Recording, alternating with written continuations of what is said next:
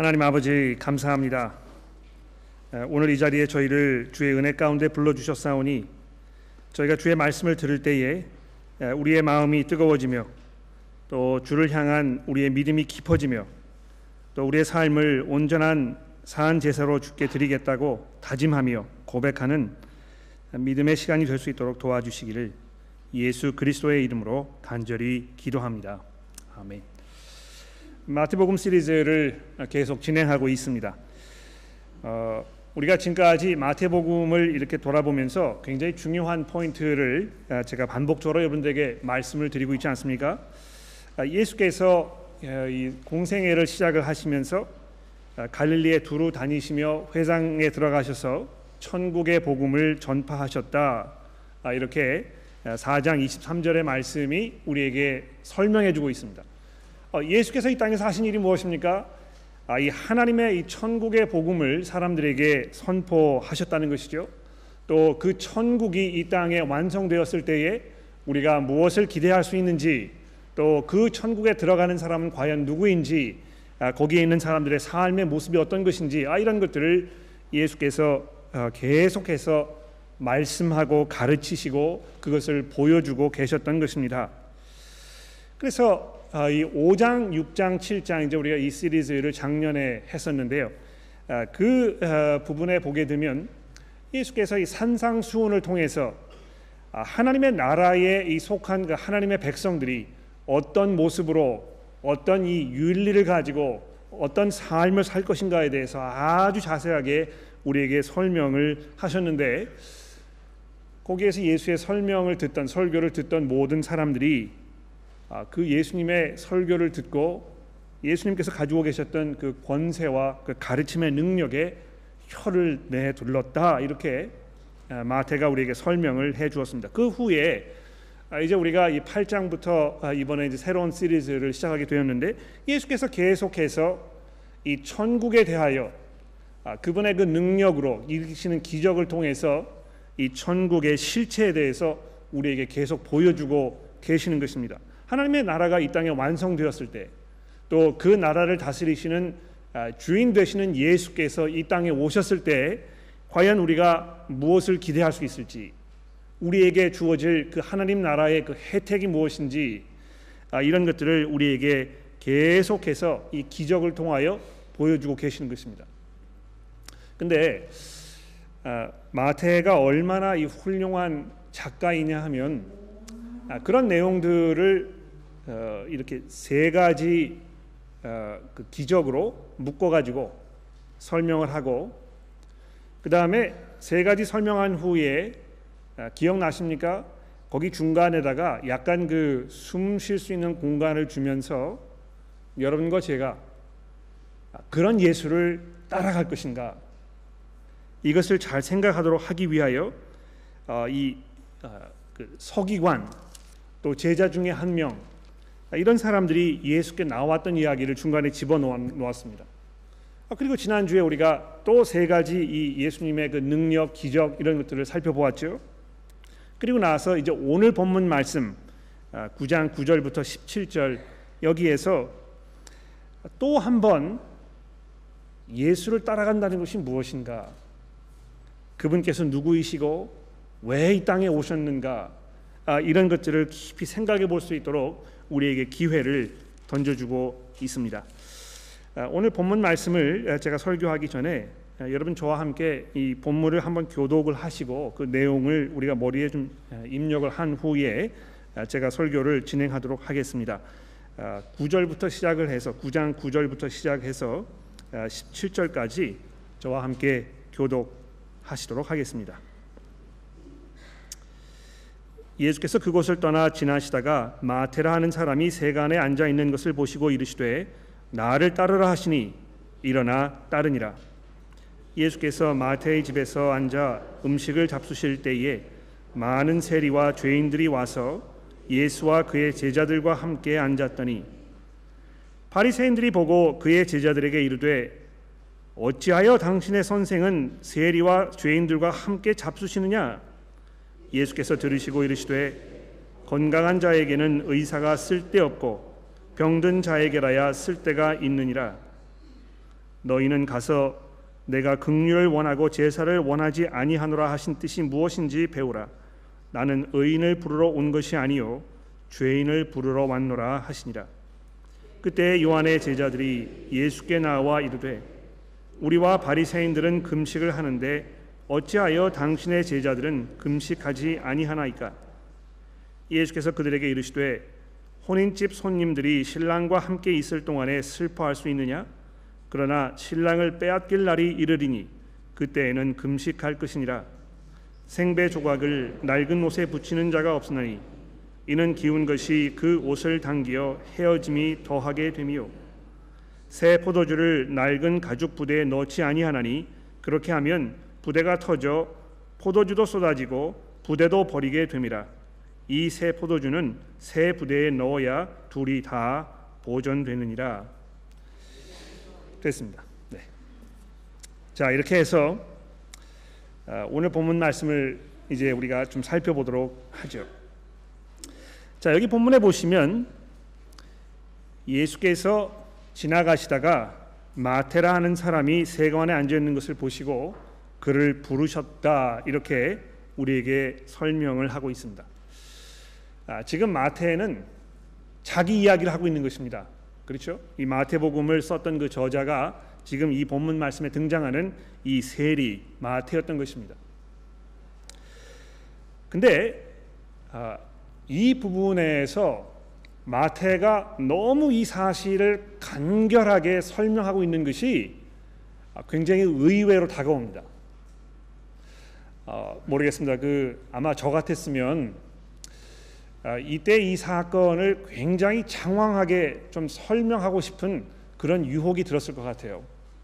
아, 내가 이때 아, 뭐몇 년 동안 세리 생활을 했었고 내가 얼마나 못된 삶을 살았는데 아, 이 그때 뭐몇 어, 시쯤에 예수께서 오셨더라. 아, 그때 예수께서 나를 부르셨을 때 내가 곰곰이 생각해보고 여러 가지 뭐 마음속에 갈등이 있었는데 아, 그런 걸 다 내가 물리치고 내가 예수를 따르기로 이렇게 하였다. 뭐 이런 그 나의 어떤 그 상황 또 동기 이런 것들을 뭐 이 자세하게 장황하게 설명하려고 하지 않았겠습니까?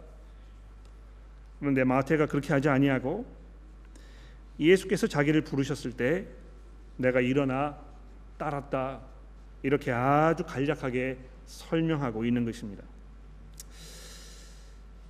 아, 왜 하필이면 세리였을까요? 예. 어, 예수께서 그 마태복음에서 나를 따라와라 이렇게 말씀하셨던 경우가 한 번 더 있었죠. 어, 서기관 제자 중에 한 명이 있었는데 그 제자가 아 예수님 제가 저희 아버님 돌아가실 때까지 기다렸다가 장사를 잘 치르고 내 이 자식으로서의 도리를 단 한 후에 내가 예수님을 따라가겠습니다 이렇게 했을 때 예수께서 죽은 사람은 죽은 사람이 정사하도록 내버려 두고 너는 나를 따라오라 아, 이렇게 말씀하셨다는 것이죠. 그때 그 사람이 정말 따라갔었는지 어떻게 했는지 잘 설명하지 않습니다. 굉장히 궁금하죠. 그런데 그것을 아, 이 머릿속에 저장해 둔 우리가 이제 이 본문 말씀을 읽었을 때 마태가 이 예수의 부름을 듣고 그 자리에서 일어나서 즉시 예수를 따랐다고 하는 아 이것이 굉장히 놀랍습니다만 그것을 생각하기 이전에 예수께서 이 셀이라는 사람을 부르셨다는 것이 정말 놀라운 것입니다. 아, 아마 세리가 어, 이 유대인들에게 민족 반역자라고 어, 이렇게 그 혐오를 받았던 사람들이란 거 아마 알고 계실 것입니다. 로마의 압제하에 있었기 때문에 백성들에게 세금을 거두어서 로마 정부에 갖다 바치는 아, 그런 그 일을 했던 것이죠. 아, 뿐만이 아니고 세리들은 이거를 하청업을 받아가지고요. 거기에서 나오는 그 세금을 일부를 자기가 떼어 먹고 그 다음에 나머지를 이 로마 정부에 바쳤기 때문에 아, 사람들이 얼마나 이 세리들을 혐오하고 미워했는지 모르는 것입니다. 아마 이 최악질의 이런 사람으로 예수께서 사람들이 생각을 했었겠지요. 근데 왜 하필이면 바로 그런 사람을 예수께서 부르시는 것인가? 우리는 여기에서 예수께서 얼마나 마음이 너그러우신 분이신가 다시 한번 생각해 보게 됩니다. 사람을 차별하지 않으셨고 누구나 영접하셨던 그분의 그 풍성한 사랑과 그분의 그 긍휼을 보게 되는 것입니다. 하나님의 용서의 손길이 필요했던 사람이라면 이 누구도 외면치 않으셨던 그 분을 여러분과 제가 구주로 섬기고 있는 것입니다. 이것이 얼마나 큰 은혜이고 큰 축복입니까? 우리가 예수께 나아가기만 하면 그분께서 우리를 마다하지 아니하시고 우리에게 이 천국의 그 은혜와 그 모든 혜택들을 우리에게 주기 원하시는 그런 선하신 구원주시라는 것을 우리가 다시 한번 돌아보게 되는 것이죠. 아, 그분의 그러한 부르심을 받은 마태가 그냥 일어나서 예수를 따랐다고 하는 이것에서 우리는 그 긍휼이 많으시고 사랑이 풍성하신 예수 그리스도께서 가지고 계셨던 그분의 그 불가항력적인 그 부르심 이것을 우리가 다시 한번 보게 되는 것입니다. 마태가 이 자리에서 자기에게 이 사람들의 시선이 집중되도록 아, 이렇게 얘기하고 있지 않은 것 같습니다. 여러분 제가 예수를 따랐지만 저를 쳐다보지 마시고 저를 부르셨던 그 능력의 이 예수 그리스도 그분을 바라보십시오. 어떤 면에서 어, 왜 자기가 예수를 따랐는지 마음속에 뭐 무슨 생각이 있었는지 이런 것들은 아마 설명을 할 필요가 없었을 것입니다. 왜냐하면 지금 마태복음 5장부터 아, 이 9장의 이 바로 전까지 예수가 어떠한 분이신지 그분께서 얼마나 엄청난 능력을 가지고 계셨는지 그분의 그 긍휼과 그분의 그 사랑이 얼마나 놀라운 것이었는지 이런 것들을 이미 자세하게 설명해 놓았었거든요. 그래서 그 예수를 만났을 때 내가 더 이상 고민하고 뭐 이 염려하고 이럴 필요가 없었다는 것을 우리에게 암시해 주고 있는 것 같습니다. 나를 따라오라 이렇게 하였을 때 그분을 따라갈 만한 따라가지 않으면 안 되는 그분의 그 불가항력적인 힘이 그의 삶을 압도했던 것이 분명한 것입니다. 어, 근데 마태를 제자의 무리 가운데 부르신 것이 뜻밖의 일이었다면 그의 집에 가셔서 많은 세리들과 죄인들과 함께 음식을 드셨다는 것은 더 충격적인 일이 아닐 수 없습니다. 그, 여러분 누구랑 같이 식사를 한다는 것은요 그 사람과 굉장히 그 친밀한 관계라는 것을 대변하는 행동입니다. 그렇지 않습니까?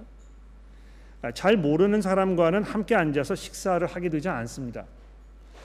그 제가 이제 뭐 시내에 종종 일이 있어서 어 급하게 이제 시내를 나갔다가 아, 뭐이 약속 시간에 쫓겨가지고 점심 식사를 해야 되면 아, 항상 들리는 그 일본 라면집이 있습니다. 근데 그 라면집이 얼마나 장사가 잘 되는지요.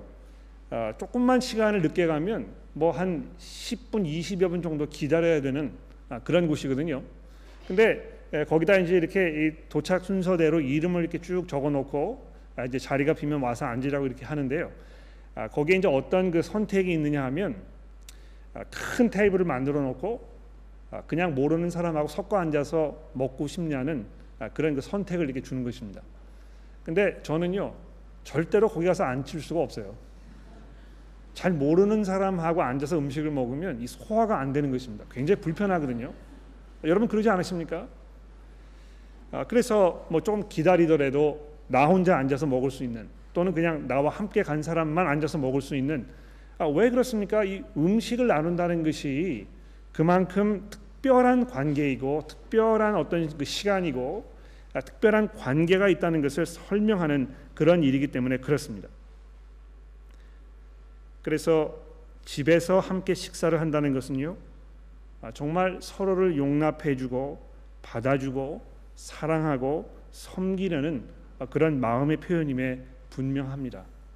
그러니까 이 마태가 예수를 자기 집에 초대하였을 때에 아, 왜 그랬겠습니까? 자기를 따라오라고 부르셨던 예수의 그 부르심에 감격하고 놀랍고 감사하여 아, 이렇게 하지 않으면 안 되는 그러고 싶은 이런 마음이 자연스럽게 아, 그 마음, 이 마음 속에 우러나지 않았겠습니까? 어, 그래서 예수께서 천국에 대하여 말씀하실 때도 종종 이 잔치상을 차려놓고 함께 먹는 아, 그런 일로 설명하신 그 이유가 바로 여기 있는 것입니다. 이 풍성한 음식 거기에서 아, 정말 사랑하는 사람들이 앉아서 서로 담소하며 마음을 털어놓고 서로를 돌아보면서 위로하고 격려하며 음식을 나누는 아, 이런 것이 천국의 그 모습에 아주 적절한 그런 이해가 아니겠습니까? 아, 이뭐 본문의 어떤 그 내용과 약간 그 격길로 가는 것이긴 합니다만 아, 제가 한 가지 생각해 온 것이 있어서 좀 말씀을 드려보고 싶은데요. 이 누구를 집에 초대하는 그래서 이 사람을 접대하는 그 일이 그리스도인들에게 아주 당연하고 또 오랫동안 이렇게 이루어졌던 그런 삶의 모습이라고 생각합니다. 이 신약 성경에도 보게 되면 아, 성도들이 서로 모여서 같이 식사하고 특히 누구의 집에서 떡을 떼고 이렇게 했던 것이 굉장히 보편적인 일이었던 것처럼 아, 이렇게 설명하고 있습니다. 그래서 아, 예수를 만났던 사람들도 자기 집에 예수를 초대하는 이런 일들이 복음서에 여러 번 기록되고 있거든요.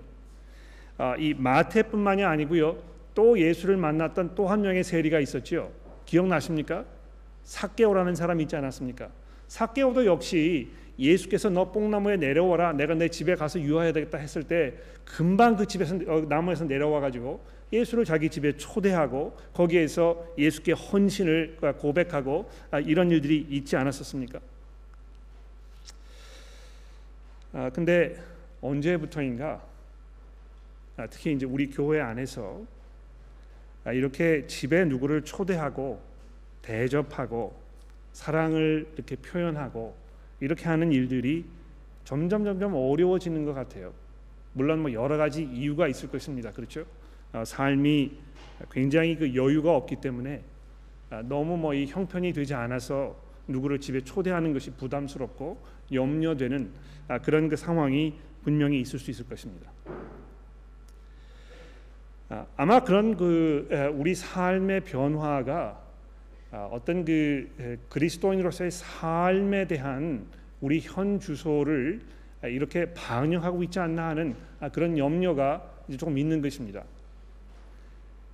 아, 우리가 정말 성도들끼리 함께 앉아서 서로를 대접하고 함께 교제하고 또 이야기하고 신앙에 대해서 우리가 서로 격려하고 서로 위해서 기도해주고 이런 일들이 아주 당연하고 또 아름다운 그런 그 사역의 모습이라고 생각이 되는데요. 우리가 그것을 좀 회복해야 되지 않을까 아, 이렇게 생각을 해 봅니다. 어쨌든 예수께서 이 마태의 집에 가셔서 아, 이런 그 모습을 보이셨다는 것이 아, 여러분과 저에게 그 그리스도의 이 사랑과 그분의 그 관용과 이 너그러운 마음과 죄인들을 사랑하시는 그분의 그 극률하심에 대하여 얼마나 많은 것들을 이야기하고 있는지 모릅니다. 그런데 그것을 바라보고 있던 이 바리새인들이 아주 강한 불만을 터뜨리지 않습니까?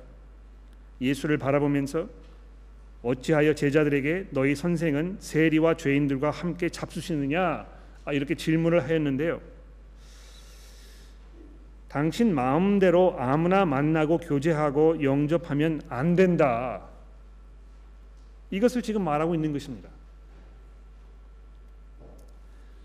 아, 이 바리새인들의 생각이 얼마나 잘못된 것인지 이거 어디서부터 뭐 지적을 해야 될지 잘 분간이 안 될 정도로 참 어처구니가 없는 아, 그런 그 얘기가 아닌가 생각해요. 예.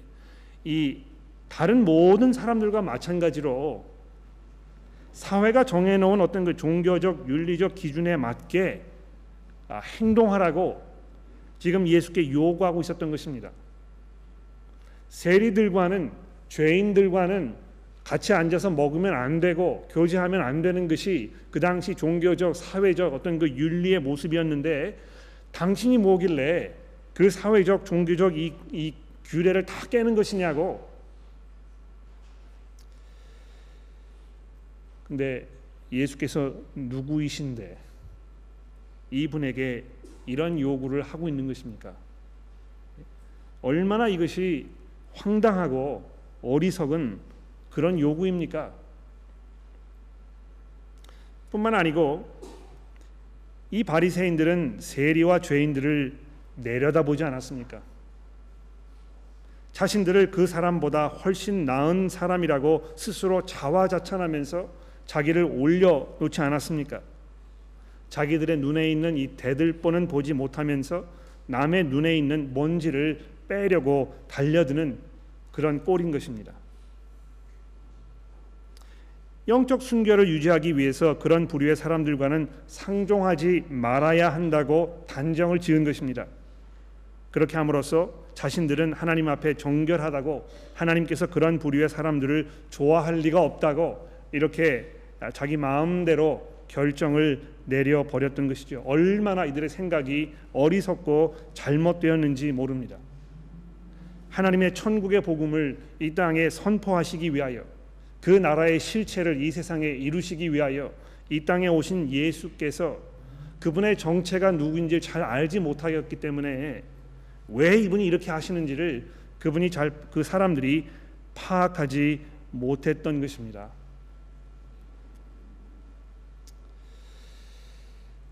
예수께서 그들에게 뭐라고 말씀하십니까?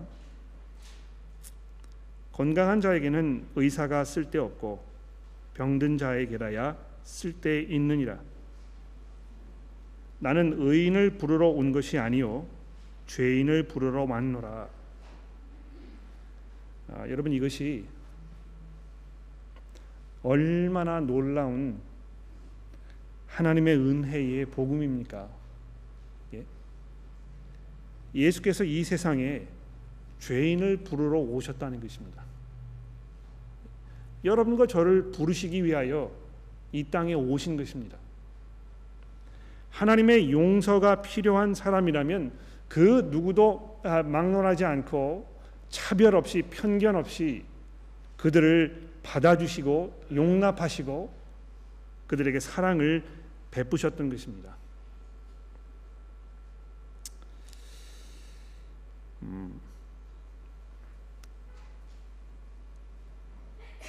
우리가 교회에서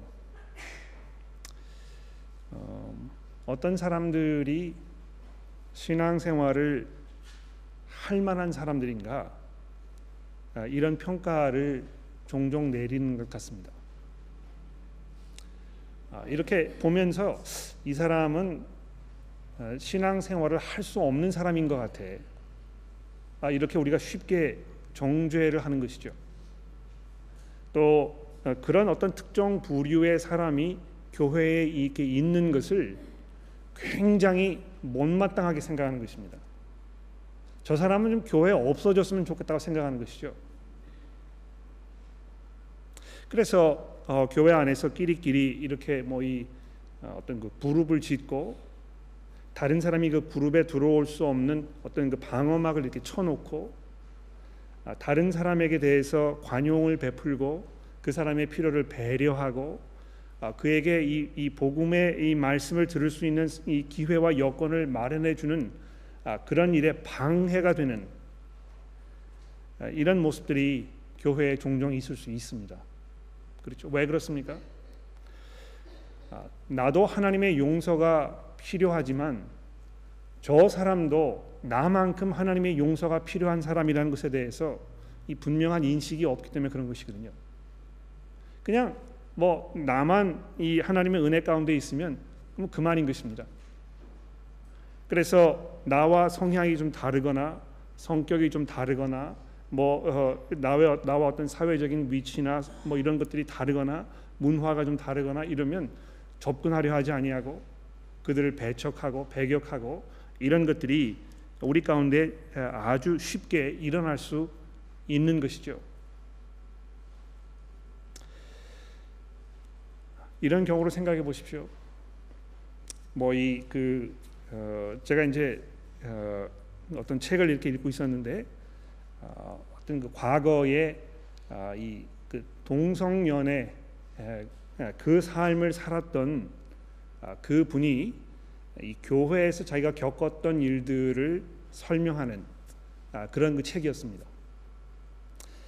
아, 근데 어, 이분이 속해 있던 그 모든 교회에서 그분이 받았던 어떤 그 부당한 대우, 사람들의 그 편견, 또 아, 어떤 그 거부감 이런 것들이 얼마나 그분의 마음 가운데 큰 상처가 되었는지 모르는 것입니다. 그러니까 여러분과 제가 그렇잖아요. 어, 어떤 그 특정한 성향의 사람이 있으면 그 사람이 아, 하고 있는 그 행동이나 가지고 있는 생각이 아, 나와 다르기 때문에 그 사람을 사람 취급하지 아니하고 그래서 뭐 이 성의 문제뿐만이 아니고요. 어떤 그 정치적 성향이라든지 뭐 그 사람의 성격이라든지 이런 것에서도 똑같은 그런 모습을 보이는 것입니다. 그래서 그 사람을 멸시하고 경멸하고 좀 없어졌으면 좋겠다는 사람으로 생각하고 도무지 그 사람과 교제하는 것이 상상이 되지 않는 이런 무지함 속에 우리가 있을 수 있는 것이죠. 그러나 예수께서 이 세리를 찾아가셔서 그를 나를 따라오라고 부르시고 자기의 제자의 무리 가운데 집어 넣으시고 그 집에 찾아가셔서 거기에다가 그 주변에 있던 모든 다른 세리들과 다른 죄인들을 다 불러다가 거기에 앉아서 함께 식사를 하고 계시는 이 예수 그분의 모습을 보았을 때 우리가 과연 교회에서 형제 자매들을 어떤 모습으로 어떤 마음가짐으로 어떤 태도로 대하고 있는가 이것을 돌아보지 않을 수 없는 것입니다. 물론 예수를 따라가게 되면 분명히 회개가 있어야 할 것입니다. 그렇죠? 아, 이 마태가 자기의 그 상황을 설명하면서 뭐라고 이야기하는지 보십시오. 나를 따라오라 이렇게 하니까 그가 일어나서 그를 따랐더라. 아마 마태가 이 순간부터 그 이후로 더 이상 세리로 살지 않았을 것입니다. 물론 이 사람의 그전 직업이 세리였기 때문에 우리가 계속해서 이 사람을 세리라고 부르지만 예수를 만나서 아, 이제 이 그 부르심을 받은 그 이후에 이 사람의 삶은 더 이상 세리로서의 삶은 아니었던 것입니다. 여러분 그 사개오의 경우가 기억나십니까? 사개오가 세리였고 세리로 살면서 사람들에게 천대와 멸시를 받는 아, 그런 사람이었지만 예수를 만났을 때 그래서 그가 이 집에 예수를 초대하였을 때 뭐라고 이야기했습니까? 예수님 제가 이제는 더 이상 세리로 살지 않을 것입니다. 제가 사람을 뭐 이 속여서 했다면 내가 그 사람에게 몇 배나 더 갚을 것입니다. 아주 분명한 회개가 있었던 것이죠. 우리가 한 가지 착각하고 오해하는 게 있는 것 같아요. 예수께서 아, 관대하시고 관용하시기 때문에 모든 사람들을 다 받아주신다고 해서 아, 나의 삶 속에 아무런 변화가 없이 그냥 교회에 들어와서 내가 그냥 사는 대로 이렇게 살아도 무관하다고 생각하는 아, 그런 경향이 많이 있는 것 같아요. 그러나 그렇지 않습니다. 예수께서 이미 마태복음 5장, 6장, 7장에서 하나님의 천국의 시민으로서의 삶을 살아갔을 때 얼마나 많은 변화와 회개와 아, 이런 것들이 일어나야 할 것인가에 대해서 우리에게 말씀하지 않았습니까? 그렇죠? 그래서 죄인들을 받으시고 용납하시고 사람들을 차별하지 아니하시면서 모든 사람들에게 관용을 베푸신 것이 사실이지만 그러나 하나님의 그런 부르심과 은혜 가운데 들어갔을 때 우리가 회개하지 아니하면 삶이 변화되지 않으면 안 된다는 것입니다. 바로 그 부분을 예수께서 이 13절의 말씀에 지금 지적하고 계시는 것 같아요. 뭐라고 말씀하셨습니까? 너희는 가서 내가 긍휼을 원하고 제사를 원하지 아니하노라 하신 뜻이 무엇인지 배우라. 이거 이 호세아서 6장에 있는 말씀이거든요.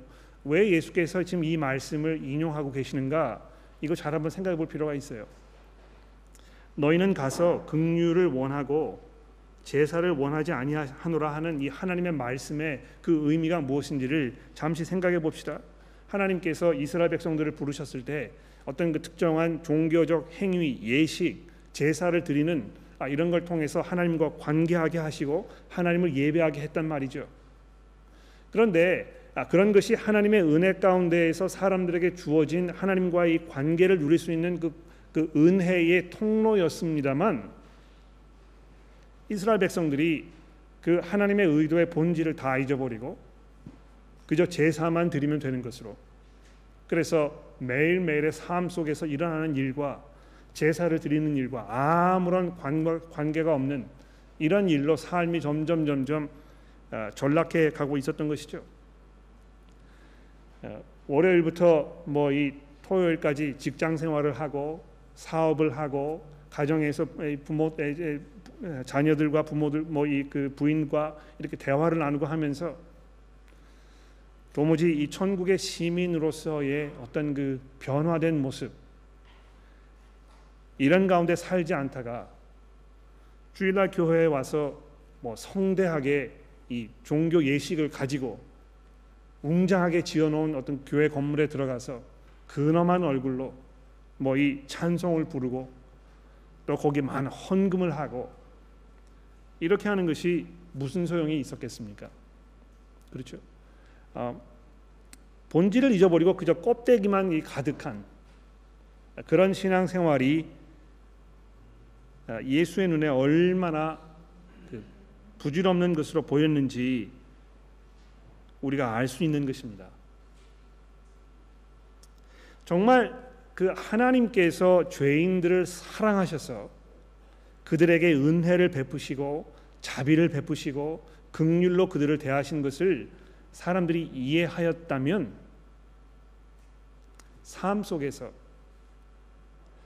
똑같은 하나님의 은혜와 사랑과 긍휼이 필요한 사람들에게 따뜻하게 사랑으로 다가가며 그들을 용납해 주고 안아주고 받아주며 그들을 섬기려고 하는 이런 모습이 분명히 있었어야 할 것입니다. 아, 제가 목회를 하면서 아, 한 가지 깨달은 것이 있습니다. 아, 다른 사람의 잘못을 지적을 잘 하시는 분들은요. 지적을 잘 하지만 다른 사람을 섬기는 일은 잘 하지 않으십니다. 네.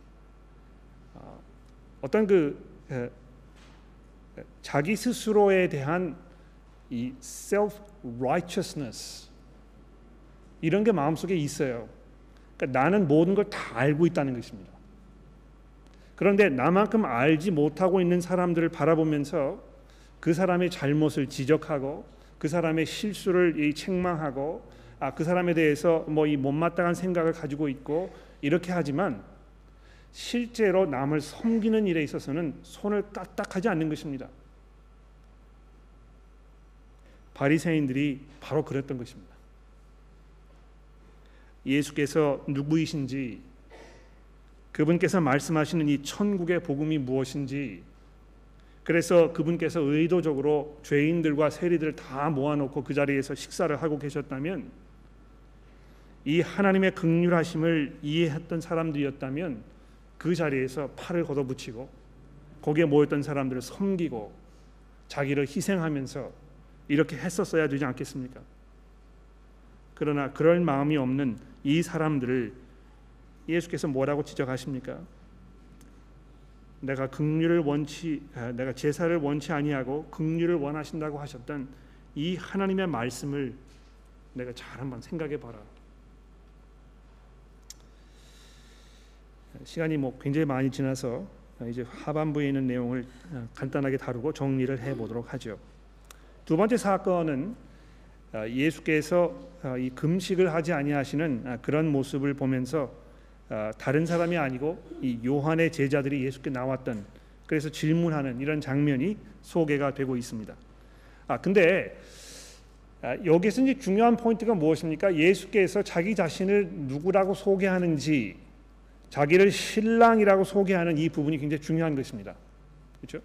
아, 구약 시대에 하나님께서 이스라엘 백성들에게 대해서 내가 너희의 남편이라, 내가 너희의 신랑이라 이렇게 여러 번 이야기하셨다는 것이죠.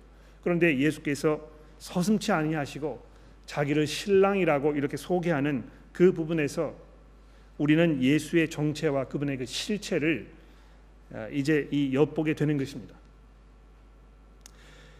아, 그런데 아마 이 당시에 이 자리에서 예수의 이 말씀을 들었던 사람들이 이것을 잘 이해하지 못했던 것이 분명합니다. 나중에 예수께서 죽으셨다가 부활하셔서 비로소 사람들이 그 예수께서 하셨던 그 이야기를 기억하면서 아 그때 그 말씀이 그런 것이었구나 이렇게 회상을 하였지만 지금 예수님이 여기 하시는 이 말씀이 무슨 말이었는지 아무도 캐치하지 못했을 것입니다. 무슨 말입니까? 예수께서 15절입니다. 그들에게 이르시되 혼인집 손님들이 신랑과 함께 있을 동안에는 슬퍼할 수 있, 있느냐 그러나 신랑을 빼앗길 날이 있을 것이다. 자기의 그 죽음, 십자가의 그 죽음 이것을 지금 암시하고 계시는 것이죠. 의인을 부르러 오신 것이 아니고 죄인을 부르러 오신 그 분께서 죄인을 부르시고 그들에게 용서를 베푸시기 위하여 그분이 피하실 수 없었던 이 십자가의 길 그것을 지금 이미 마태복음 9장에서 거기 모였던 사람들에게 설명하고 계십니다. 귀 들을 들을 귀 있는 자들은 들을진저. 바로 그것이 하나님의 나라의 은혜인 것입니다. 어, 어떤 사람들 어떤 사람들은 하나님 나라의 천국의 복음은 어떤 그 어려운 상황 속에 있는 그것이 뭐 정신적인 어려움이든 육체적인 어려움이든 그런 사람들을 잘 이렇게 안아주고 보살펴주고 그들에게 어떤 보호 또 이 평안 쉼 아, 이런 것들을 마련해 주는 아, 이런 것이라고 생각합니다. 또 어떤 분들은 하나님의 나라가 이 땅에 임했을 때 이 세상에 있는 그 모든 사회악, 부조리, 불공평 아, 이런 그 악 이런 것들을 다 그 정리하는 일이기 때문에 우리가 이 사회 운동에 그리스도인으로서 앞장서야 한다고 이렇게 이야기하기도 합니다. 또 어떤 사람들은 아, 이 하나님의 나라를 아, 이 땅에 완성하게 되면 우리가 참 하나님을 예배할 수 있기 때문에 아, 정말 교회 안에서 교회가 그동안 지켜왔던 이 교회의 전통이라든지 역사라든지 우리의 어떤 그 예배 방식이라든지 이런 것을 잘 보존하고 이걸 지켜 나가는 것이 교회의 사명의 본질이라고 이렇게 주장하는 사람들도 있습니다. 그러나 예수께서 천국의 복음을 선포하시면서 사람들에게 가르치셨던 그 천국의 이 핵심의 내용이 무엇입니까? 죄인들이 용서받게 하시는 것입니다. 하나님과의 올바른 관계 속에 들어가도록 하시는 것입니다. 그들에게 이 십자가의 복음이 선포되고 그 복음을 들은 사람들이 그리스도께 돌아서서 회개하고 그리스도를 자기 삶의 참 주인으로 고백하게 되는 그래서 남은 삶을 그분을 섬기는 삶으로 복음을 선포하는 삶으로 사는 바로 이것이 예수께서 이 땅에서 이루시고자 했던 이 복음 사역의 핵심인 것입니다. 아, 우리 교회가 교회로서 지금 무슨 일을 하고 있는 것인가? 많은 사람들이 교회에 모여서 같이 식사하고 뭐 서로의 아픔을 나누고 뭐 어떤 그 공동체를 이루고 거기에서 주일날 모이고 뭐 이렇게 아, 이것이 우리 교회의 본질입니까? 물론 그런 모든 것들이 우리 신앙생활에서 일어나는 어떤 그 부수적인 일들임에 분명합니다. 그러나 여러분과 제가 예수의 부르심을 온전히 이해하였다면 우리가 해야 할 일은 죄인들을 부르는 것입니다. 그분들에게 이 예수를 소개하고 그리스도께 돌아서도록 그분들을 위하여 기도하고 그분들을 섬기는 일입니다. 오늘 오후에 점심 식사가 끝난 후에 아, 이 자리에서 아, 이제 9월 한 달 동안 우리 교회에서 벌어질 그 미션에 대하여 이제 서로 기도하는 기도 시간을 가질 것입니다. 제가 뭐 이렇게 평소에 말씀드리지 않습니다만 어, 기도 회를 하게 되면 그 기도회의 참석 여부가 아마 여러분들의 신앙 상태를 잘 드러내는 어떤 그 척도라고 저는 생각합니다. 그렇죠? 아, 정말 이 복음 전하는 일 거기에 헌신하여 많은 사람들이 이 은혜 가운데 들어오도록 우리가 기도하고 협력하는 그런 모습이 우리 교회의 본질이라면 다른 것을 다 제쳐두고 아마 우리가 함께 합심하여 그 일을 위해서 기도해야 할 것입니다. 물론 뭐, 뭐 다른 중요한 일들이 있으실지 모르겠어요. 물론 뭐이 어, 미리 예정해 놓으신 어떤 그 에, 일들이 있어서 참석하기 어려우실지 모릅니다. 또 뭐 여러 가지 이유로 인해서 아 나는 이 기도회에 가고 싶지 않아 그런 마음이 드실지도 모르겠습니다. 그러나 우리는 정말 기도가 필요합니다. 하나님의 이 복음이 복음을 필요로 하는 사람들에게 선포되어 그들이 이 예수 그리스도의 이 은혜 가운데 들어오도록 우리가 최선의 노력을 다해야 한다면 우리가 무엇을 하기에 앞서서 그분 앞에 겸손하게 우리의 무릎을 꿇고 하나님의 은혜를 우리가 간구해야 할 것입니다.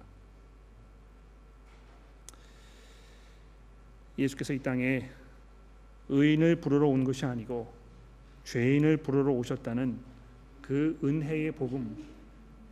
바로 이 복음 때문에 여러분과 제가 이제 오늘 이 자리에 있다는 사실을 기억하면서 복음을 필요로 하는 사람들을 향하여 우리가 너그럽게 사랑으로 인내심으로 섬김을 마다하지 말아야 할 것입니다.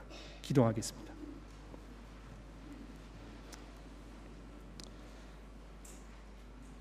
하나님 아버지